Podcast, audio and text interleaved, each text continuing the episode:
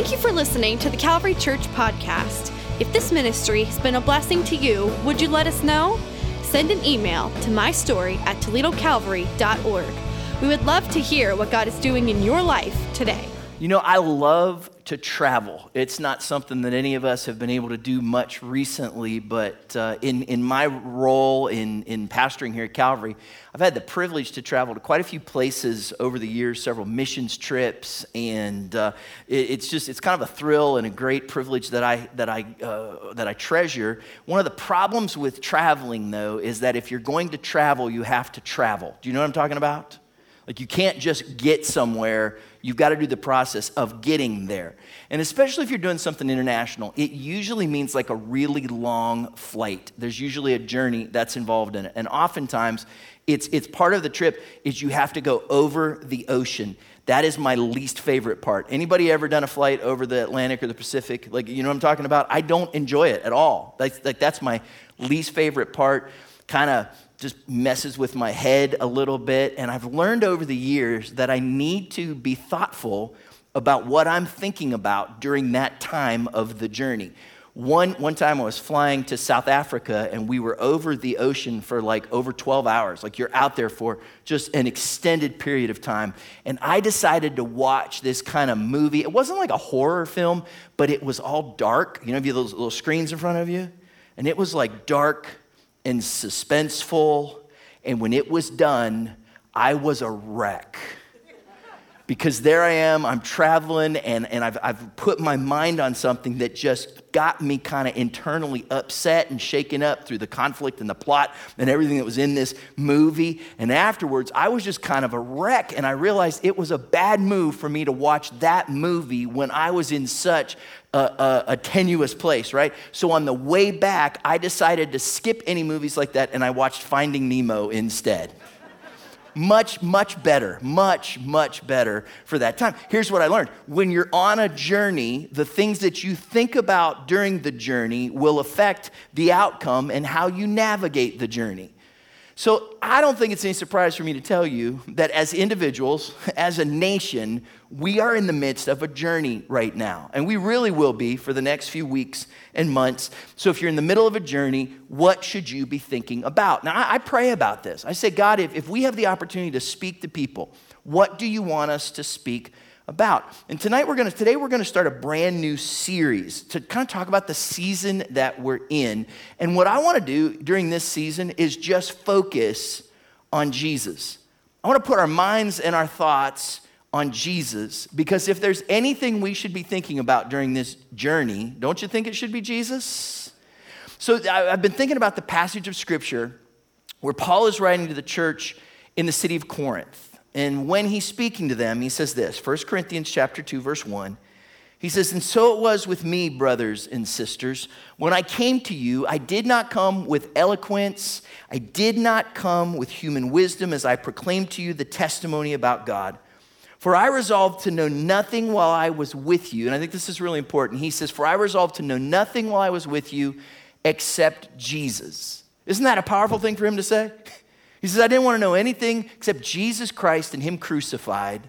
I came to you in weakness with great fear and trembling. My message and my preaching were not with wise and persuasive words, but with a demonstration of the Spirit's power so that your faith might not rest on human wisdom, but on God's power. I've prayed about this series that we're jumping into that God would use it, that as we focus on Jesus, He will allow the Spirit's power to do a work in our lives through His Word. So, this series that we're in, we're just calling I Am. And what we're going to look at over the course of these next few weeks are some statements that Jesus makes about himself. Now, these statements all come from the writings of the Apostle John, seven of them in the book, the Gospel of John, and then two of them from the book of Revelation. These are statements like when Jesus says, I am the light of the world, or I am the good shepherd, I'm the way, the truth, and the life. He says this multiple times about himself, where he speaks about himself and says, I am. So, we're going to look at one of these a week. We're going to look at what Jesus says from his own mouth about himself and how it applies to our lives. And to get started, we're going to look at the first one in the Gospel of John. If you have your Bibles, turn with me to John chapter 6. And before we get to the statement, I want to give you the backstory. In fact, the reason Jesus even makes this statement is because of the backstory. It's because of the conversation, the, the, the experience he's been having with this crowd of people over the course of a couple of days. And we'll, we'll watch this unfold as we look at this story. As we go through John chapter 6, I want to show you why he says what he says. So let's start with the story. John chapter 6, verse 24. Here's what, here's what happened. Once the crowd, remember this crowd, they're key to this story. Once the crowd realized that neither Jesus nor his disciples were there, they got into the boats and went to Capernaum in search of Jesus. So th- this crowd is looking for Jesus. They're trying to find him. He's not where they thought he should be. So they said, Well, if he's not here, which was in the city of Tiberias, if he's not here, then he must have gone to Capernaum. So we're going to search for Jesus and try to find him. It says, When they found him on the other side of the lake, they asked him, Rabbi, when did you get here? This is really important. You can see that these people are searching for Jesus. They're trying to find him. There's a reason they're coming to him. And this becomes really important for us. They're looking for him. They go to great lengths for this, which causes me to ask a question of myself and of you What are you doing here? like, why are you here?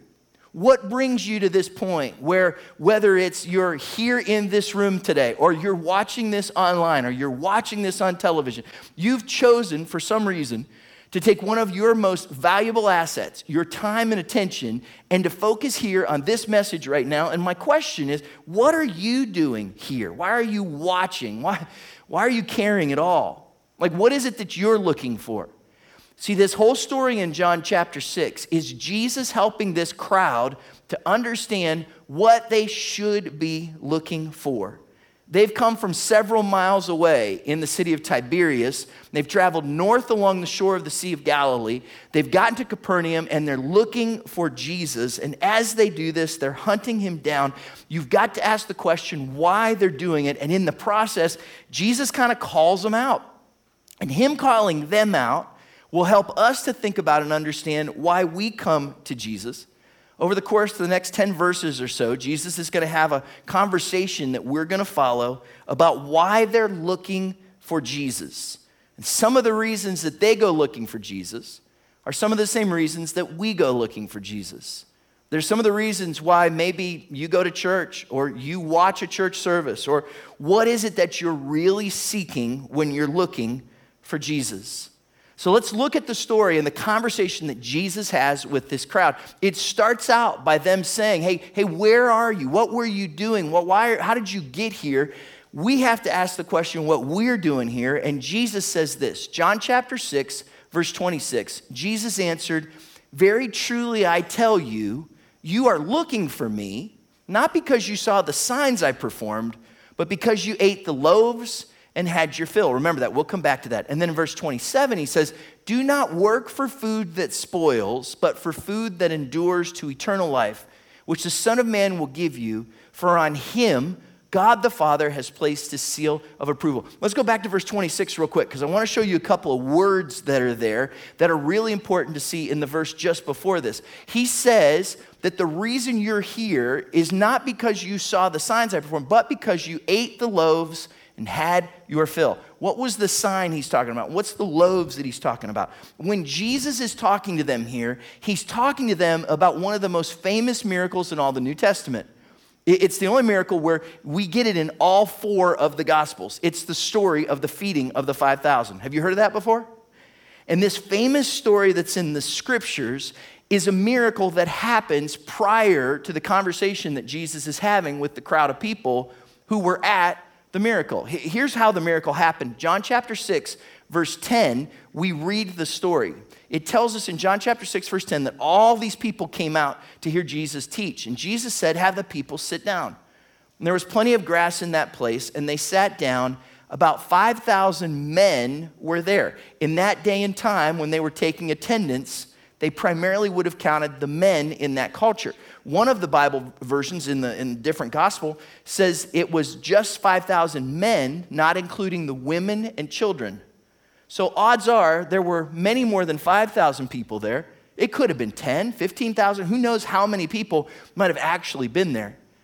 Jesus then took the loaves, that they had a, a lunch that a small boy had had, five loaves and two fish. Jesus then took the loaves, gave thanks, and distributed to those who were seated as much as they wanted. He did the same with the fish. And then the Bible tells us when they had all had enough to eat, he said to his disciples, Gather the pieces that are left over, let nothing be wasted. So they gathered them and filled 12 baskets with the pieces of the five barley loaves left over by those who had eaten. That's an amazing miracle, isn't it? That you've got 5,000 plus people in Jesus with just five loaves of bread and two fish are able to feed all those people in that place. It's mind blowing. And I'll tell you this if I had been there, I probably would have tracked down Jesus afterwards too. Like, how'd you do that? And can you do it again? And what can you do with steak? Right? I'd be asking those questions. Because I'd want to know, like, like, what happens in this? And what we see in this instance when Jesus calls him out and he says, Look, you're here because I fed you and you want more. You ever been invited over to somebody's house and the meal's incredible? And don't you think to yourself as you're walking out the door, how do I get another invitation? Right? Because you have a meal like that, you go, hey, I'd like to have that meal again. And Jesus calls these people out. Here's one of the reasons you might come to Jesus. You might come to Jesus for what he can give you. Sometimes the reason we come to Jesus is because there's something we want from him. Look, it's very common. You say, I look to God because I have needs, and he can do anything, so he can meet my needs.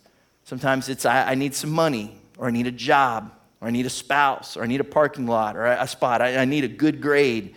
When we need something, we're quick to come to Jesus. Why is that? Because Jesus is our provider. The Bible lets us know that, that He's the one who meets our needs. But Jesus was real clear with them here that what they are seeking will only take them so far. Remember, He says, you, You're coming back because I've fed you from the loaves and you had your fill and you want more. But watch what he says to him again in verse 27. He says to him, Do not work for food that spoils, but for food that endures to eternal life. He says, Look, you're coming after me because you want another quick meal. I'm telling you, there's more to life for you. Look, the reality is that if our relationship with Jesus is only need deep, if it's only because we want our needs met, it's not going to last very long. We'll be quick to lose interest. At some point, we'll get our needs met, or we'll be upset because our needs aren't met the way we want them to be. Or maybe we'll figure out a way where we can try to meet our own needs in some way. And Jesus may be our provider, but if Jesus is just our provider, we'll stop seeking when we think we have enough. Does that make sense? Like if all he is to you is just your provider, he's just there to meet your needs, when you think you have enough, you'll stop seeking him. When you've had your fill, you'll be easy to check out. See, our gifts are temporary, the giver is eternal. Our gifts are temporary, but the giver is eternal. So we need to look for the things that are eternal. Because I don't know about you, but what I've found is the more that I seek for things, the more I realize how things change, and then the more dissatisfied I begin to be. Because things are constantly changing. And what I think is cool one day is bound to change the next. I, I saw recently an article back in 1953, 67 years ago, a guy named Mark Sullivan, who was the director of Pacific Telephone and Telegram, made a prediction in what was then the Tacoma News Tribune. And he was, he was writing about telephones at that time. And here's what he said this is 67 years ago. Just what form the telephone will take is, of course, pure speculation. Here is my prophecy. In its final development, the telephone will be carried by the individual, perhaps as we carry a watch today. Was that prophetic? It probably will require no dial or equivalent, and I think the users will be able to see each other. How's that sound? He goes, he goes on to say that, and this is this interesting how he says it, who knows but what it may actually translate from one language to the other. Isn't that in process? It's interesting, this prophecy from 67 years ago, which really isn't a prophecy, it's just some guy thinking about technology, is what's happening to us. What was unthinkable then are things that we just kind of have in our hands today. And what it tells me is at some point, what I'm longing for now, that's going to get met, and I'm going to get fickle, and I'm going to want something else. And at that point, I'll get uncomfortable. And here's the deal if I'm always after the next thing, at some point, I'm going to get restless. I need to find my contentment in the one who meets my needs not the needs that He gives to me. Does that make sense? Contentment is found when we focus on the giver and not on the gift. And so Jesus has to say to the crowd, Look, you're only coming to me for what I can give to you. And that's, that's not a good reason. Here's the next thing that he points out John chapter 6, verse 28. Then they asked him, What must we do to do the works God requires? Jesus answered, the work of God is this to believe in the one he has sent. Now, it's really interesting because Jesus is talking to them. He's showing them these things, and they misunderstand what he says. Like, he's saying he's going to meet their needs, he's going to help them to find things that will last. And instead, they come off saying, Well, what do we have to do? Like, like, how do we fix this? Jesus, we're looking to you to be the one to help us to fix this. And you're missing the whole point. If you're looking for Jesus to just help you fix something, you've missed who he's come to be. See, you might come to Jesus for what he can fix for you. And that's a lot of people I know. Let's just be honest, that's me sometimes.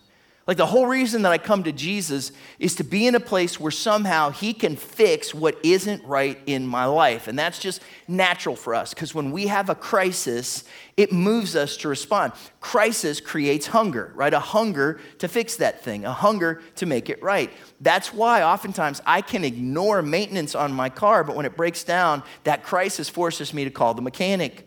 I can ignore that annual physical or what's going on in my health or the way that I eat or exercise, but when something's not right, that crisis may force me to then call the doctor or change my ways. See, crisis creates hunger. And when things aren't right, that's often when we come to Jesus. We say to him, Hey, can you help me fix this now? If Jesus is just our fixer, we will stop seeking when things don't seem so broken. And this is really important. If all he is to you is just your fixer, then at some point you'll stop looking to him to meet your needs, to be the one to help you. Like as a pastor, I, I see this all the time where somebody's real quick to say, Jesus, I need your help right now. I need you to fix my sadness, my marriage, my family, my relationship, my job issue, my loneliness, my desperation. Like, I need you to fix this and then when, when maybe the crisis kind of subsides or when, when things aren't so broken, we kind of stop seeking him and making him an important part of our lives. Here's the distinction that's good for you to know Jesus is our Savior and not our fixer. Like, he didn't come to just fix us, He came to save us. He came to give us life and forgiveness and hope and peace and joy. That's the whole point of who He is. He's our Savior, not just our fixer. But what happens is we confuse those two terms, and a lot of times we say he's our Savior, but what we really mean is he's our fixer. Like, like we still want him to just fix things in our lives. Here's what it looks like we may want Jesus to be our self help Savior.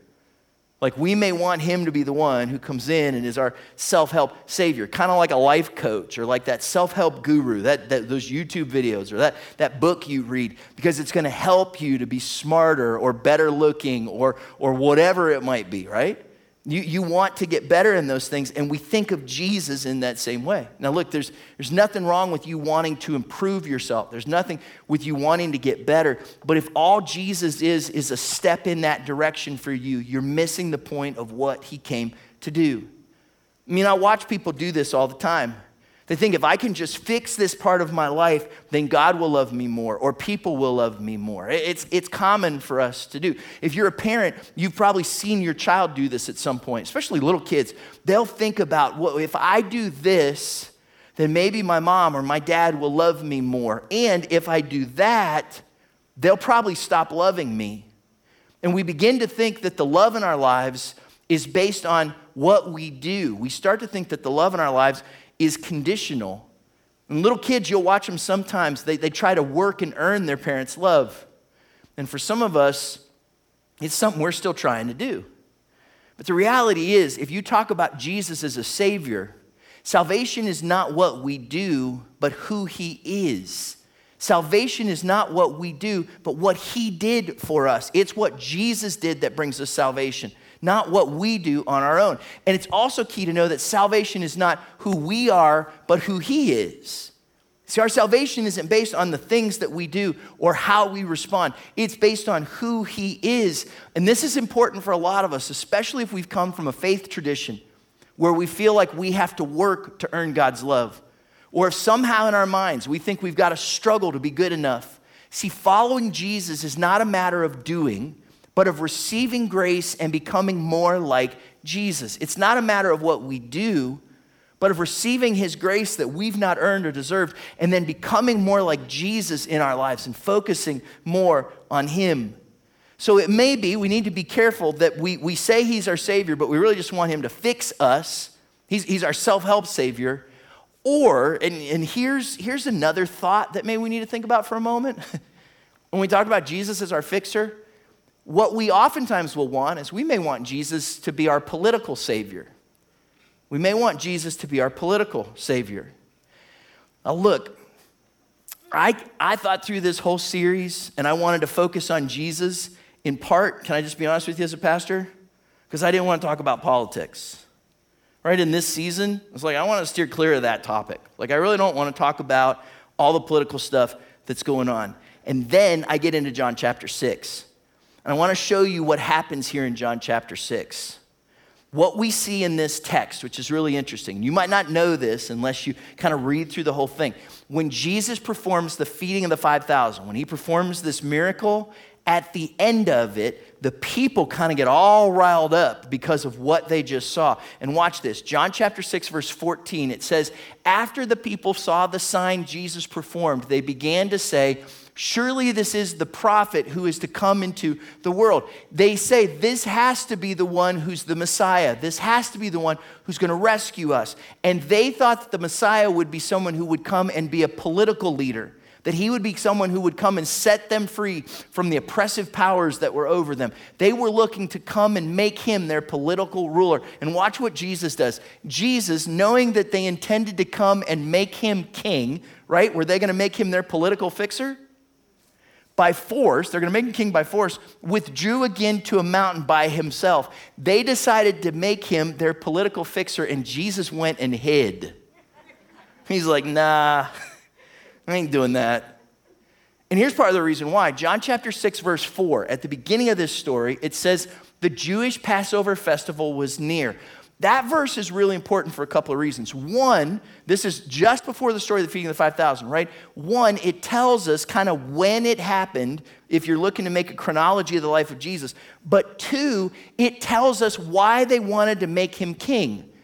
See, when they were in the midst of their Jewish Passover festival, like some of our different seasons, kind of like the 4th of July, it was when they celebrated their independence, their freedom, their, their, their exodus, right? Their, their escape from captivity, their, their change in freedom in a nation. But it was also a time when their national kind of patriotism, when their national fervor was at a fever pitch kind of like it is for us every four years in the fall. True? And so during this season of time, people were incredibly politically motivated. And so when they saw Jesus, their initial response was, He is going to fix this for us. Now, look, in a season of national fervor, Jesus decides, I'm going to go hide in the mountains rather than become their political fixer. Here's what we learn from that. Here's the reminder we are citizens of a heavenly kingdom and not just an earthly nation. Like, as the followers of Jesus Christ, our allegiance, Paul says in Philippians 4, our citizenship is in heaven. Why does this matter? Let me encourage you with this I must do my part to build a God honoring earthly nation. And so this is especially true right now in this season of time. I want to encourage you to do your part to build a God honoring earthly nation. So I hope you are praying for our nation. Like 1 Timothy 2 says, pray for our leaders, especially during this season of time. And if you feel led to get involved in some way in, in, in, political activity, if you feel led to get involved some way in running for office or something, you do that. You be a part of that. And I want to challenge you, and I think this is really important, that you make plans to vote, that you hold on to that stewardship we've been given as citizens and that you do your part to build a God honoring earthly nation, that you pray about, that you look at what the Bible says about the different issues and the different things that are out there, and then you get involved in that way. But in all of that, you remember that I must do my part to build God honoring nation, but my allegiance is to a higher king and kingdom. Amen? Like sometimes in these political seasons, we start to feel restless as followers of Jesus. I think sometimes we start to feel homeless as followers of Jesus. And that's because ultimately our hope is in a different kingdom. Our, our trust is in a different king. And so Jesus says to them, Look, you, you want me to just fix things for you, but my plan is so much greater than that. Watch what he says next then. John chapter 6, verse 30. This is the next thing we see. So they asked him, What sign then will you give that we may see it and believe you? What will you do? Our ancestors ate the manna in the wilderness. As it is written, He gave them bread from heaven to eat. They said to Jesus, All right, look, if, if, if, if you're not just going to meet our needs, and you're not just going to fix things for us. What are you going to do to prove that you're somebody that we should pay attention to? They're like, What sign then are you going to give us? And the sign that they mention is the manna that was given to the children of Israel. If you know the story, when Moses led them out of Egypt and they were in the wilderness, God fed them with this bread from heaven. And the zealots in that time, the kind of real intensely um, kind of people that were, were looking for that Messiah to come, they actually believed that the manna was going to show up again, that God was going to provide that bread from heaven again. And they are saying, Jesus, what are you going to do for us? Like, not just what are you going to give us, but, but how are you going to show us your power? How are you going to prove that you are who you say you are? And the reality is, you might come to Jesus for what he can do for you. Where you just go, you know, I've been thinking about this Jesus thing. And actually, I, I'm, I'm willing to kind of take steps towards him because of what it might do for me in some way or another. Like we're looking for a miracle, or, or we're looking for a sign, or we need direction, or, or we want some kind of emotional response from him. And sometimes we come to Jesus simply for what he can do for us. My, my journey here at Calvary was our family moved here in 1998 to be uh, the children's pastors here at the church. And then six years later, we had a transition where our senior pastor was elected to a, a state role of leadership. And during that season of time, then uh, Ron and I were privileged to step into the role that we're in now as Calvary's lead pastor. And I can remember that that morning, like when, when, the, when the vote happened, like the, the church voted, we were elected as Calvary's pastor. And I can remember standing on the, the platform in our old building on Glendale, and I can remember standing there, and as soon as it was over, like, like my life had changed. I went from Calvary's children's pastor now to Calvary's lead pastor. And I remember that there was somebody who, as soon as that service was over, they hunted me down. They hugged me, and they told me how much they loved me. And they said, We're going to have you over to the house real soon, like it was all those things. And they walked away, and I went, I've been the children's pastor here for six years, and you never even looked me in the eye. And then all of a sudden, I get a new job, and we're best friends. And I realized that the reason they were coming to me was not because they cared about me. The reason they were coming to me was because they cared about themselves. Does that make sense? Why did they come to me? They came to me because of something they thought I could do for them. And I remember I wasn't honored by that. I was actually insulted by that like, because I knew it wasn't genuine. So, how often do we do that to God? Like, we're quick to come to Him, but the reason we come is because we, we, we think we need something from Him. And look, here's the reality Jesus is our miracle worker. Like they were saying to Jesus, we want you to work more miracles for us. Show us what else you can do with, with bread and fish. They were looking for a sign. But I'll tell you this if Jesus is just our miracle worker, we will stop seeking when we get bored. like when the show's not as fun or when things aren't as spectacular. And here's what Jesus says to them John chapter 6, verse 32. Jesus said to them, Very truly I tell you, it's not Moses who has given you the bread from heaven, but it's my Father who gives you the true bread from heaven. For the bread of God is the bread that comes down from heaven and gives life to the world. And then they say this to him, verse 34 Sir, they said, Always give us this bread. Now, I want, to watch, uh, I, want, I want you to watch the progression with me, right? Because at first they said, Jesus, we're here for what you, what, what you can give us. They wanted that, that more food. And he said, Man, that's not the reason. I'm not just your provider. And then they show up to him and they say, Well, what can we do to fix these things? And he says, Look, I'm not just your fixer. And then they say, Yeah, but we want to see what, we can, what, what you can do for us. And he says, Look, I'm not just your miracle worker. And he makes it very clear to them. Here's the statement, verse 35. He says, I am the bread of life. Like he brings it in and he says, I'm not just here to do things for you, I'm everything for you.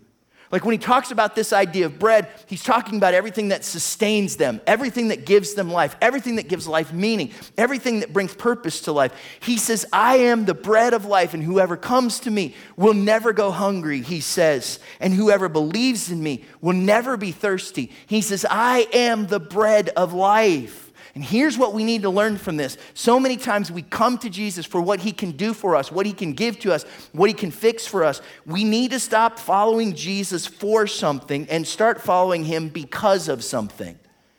Not just for something, not just what he can do for us, but because of who he is. We must come to Jesus because of who He is. He is the source. He is the one we look to. He is the one we find our hope in. He is Jesus. He is the bread of life. Here's what He says Isaiah chapter 55, verse 1. He says, Come, all you who are thirsty, come to the waters, and you who have no money, come, buy and eat. Come buy wine and milk without money and without cost. He goes on to say, in this passage, why spend money on what is not bread and your labor on what does not satisfy? Listen, listen to me and eat what is good, and you will delight in the richest of fare. He says, Yes, if you will come to me, you will find all that you need, but not because of what you need, but because of who I am. Like if we could start following Jesus, looking to Jesus, believing in him for who he is, and accept his goodness in our lives. Some of us, I, I think, we're, we're hesitant to truly submit ourselves to Jesus because we're not so sure that He's good. We're not so sure that we can trust Him. And this passage of Scripture reminds us that He is good and that He is ready to bless us, but not because of what we need, but because of who He is. And I say this because for most of us, your hunger is deeper than you even realize. Like there's something that you're longing for in your life. And Jesus had to help these people 2,000 years ago, and I think he needs to help us now today as well to realize it's not because of what he can do, and it's not because of what he can fix, and it's not because of what he can give to us, but because he is Jesus, the Son of God, the bread of life, that we find in him everything that we need. In every one of us, there is a hunger that is only satisfied when we give ourselves to him. And I say this because I think so many of us are missing out on truly knowing a life giving relationship with Jesus because we keep reaching for what we can get from Him instead of experiencing who He really is. Like that passage in Isaiah 55, he says, Come to me. He invites us to come to him because he wants us to enter into relationship, to enter into fellowship with him. And when we do, we can so truly know him. But if all he is to us is a fix, if all he is to us is what we can get, we will miss out on truly knowing who he is. I say this because I can't help but think that for some of us, we don't need this reminder because we've been running, we've been trying to fix it and find it on our own. And if we're not careful, we'll miss out on what a relationship with Jesus is truly all about. Now, I think of a story that I read about a young Australian teen named Keith Sapsford. It goes back to the year 1970. Keith was 14 and uh, was just kind of a restless teenager, lived in the nation of Australia.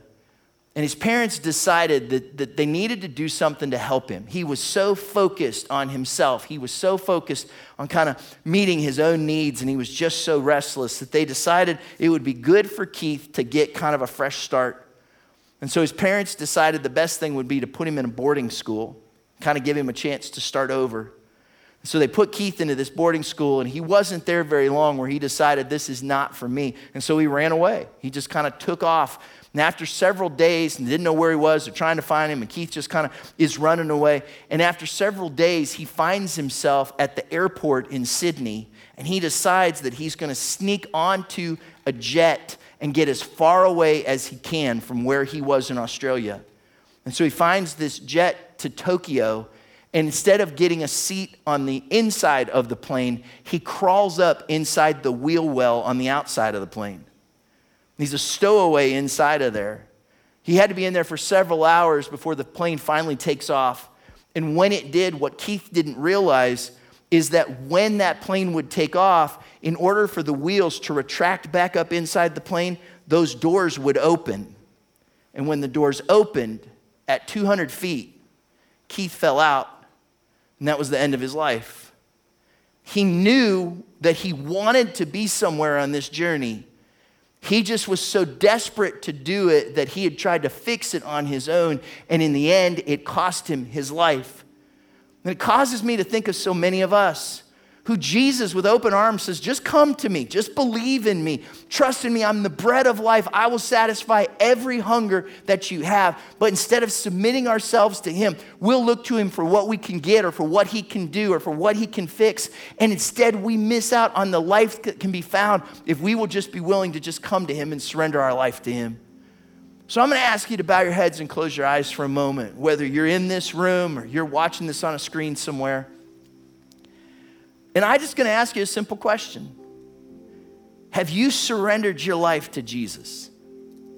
Not for what he can do for you, but because of who he is.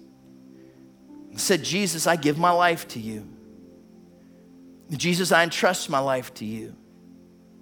More than anything else that I need, more than anything that you can do, I give myself to you. And in this moment, I'm just going to invite you that if you know that Jesus is your Savior and your Lord, that you've entrusted your life to Him, or maybe if in this moment you know that you need to do that, whether you're in this room or you're watching this on a screen somewhere, if today you would say, Jesus, I need to surrender my life to you, I can't do it on my own anymore. I'll just invite you to pray this prayer with me. It's real simple. You can just repeat after me. Dear Heavenly Father, I thank you for Jesus, for sending your Son to die for my sin. I ask today that you would forgive my sins and be my Savior. I give my life to you, my risen Lord. In Jesus' name, amen. Look, if you prayed that prayer, especially for the first time, there's going to be a link in the comments, or you can go out to our website and there's a spot that you can click that just talks about Jesus. And we would love to share more with you what it means to follow him and to surrender your life to him. I'm going to ask you to join with our worship team in these next couple of moments. And we're going to sing a song together that we sang earlier in this service that talks about the goodness of God. Because I want you to believe that it's in God's goodness, it's in who He is that you can find purpose and meaning. And I love a line in this song that says, With my life laid down, I surrender now. I give you everything. As we sing this song, would you take this moment and surrender your everything completely to Him? Father, we thank you for your word. We thank you for the way that it speaks to us. We pray and believe that as we sing this song, you're going to use these words. We're going to make this our prayer. We surrender everything to you. In Jesus' name, amen. Sing it together. Your goodness is running after, it's running after me. Your goodness is running after, it's running after me.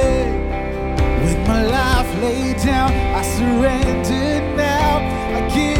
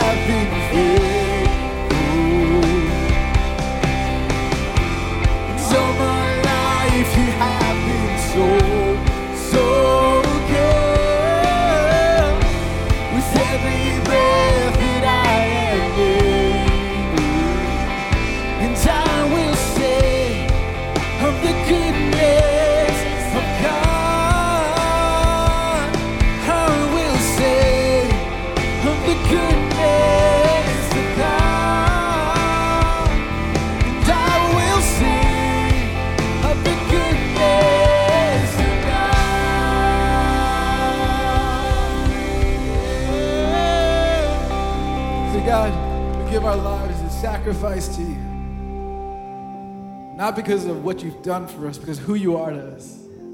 As Father, as Savior and friend. For calling us sons and daughters, even honestly, when we probably didn't deserve it. So God, we come to you, we run to you, simply for who you are. We give you honor, and we give you glory, and we give you the highest praise. In Jesus' name, we pray. Amen.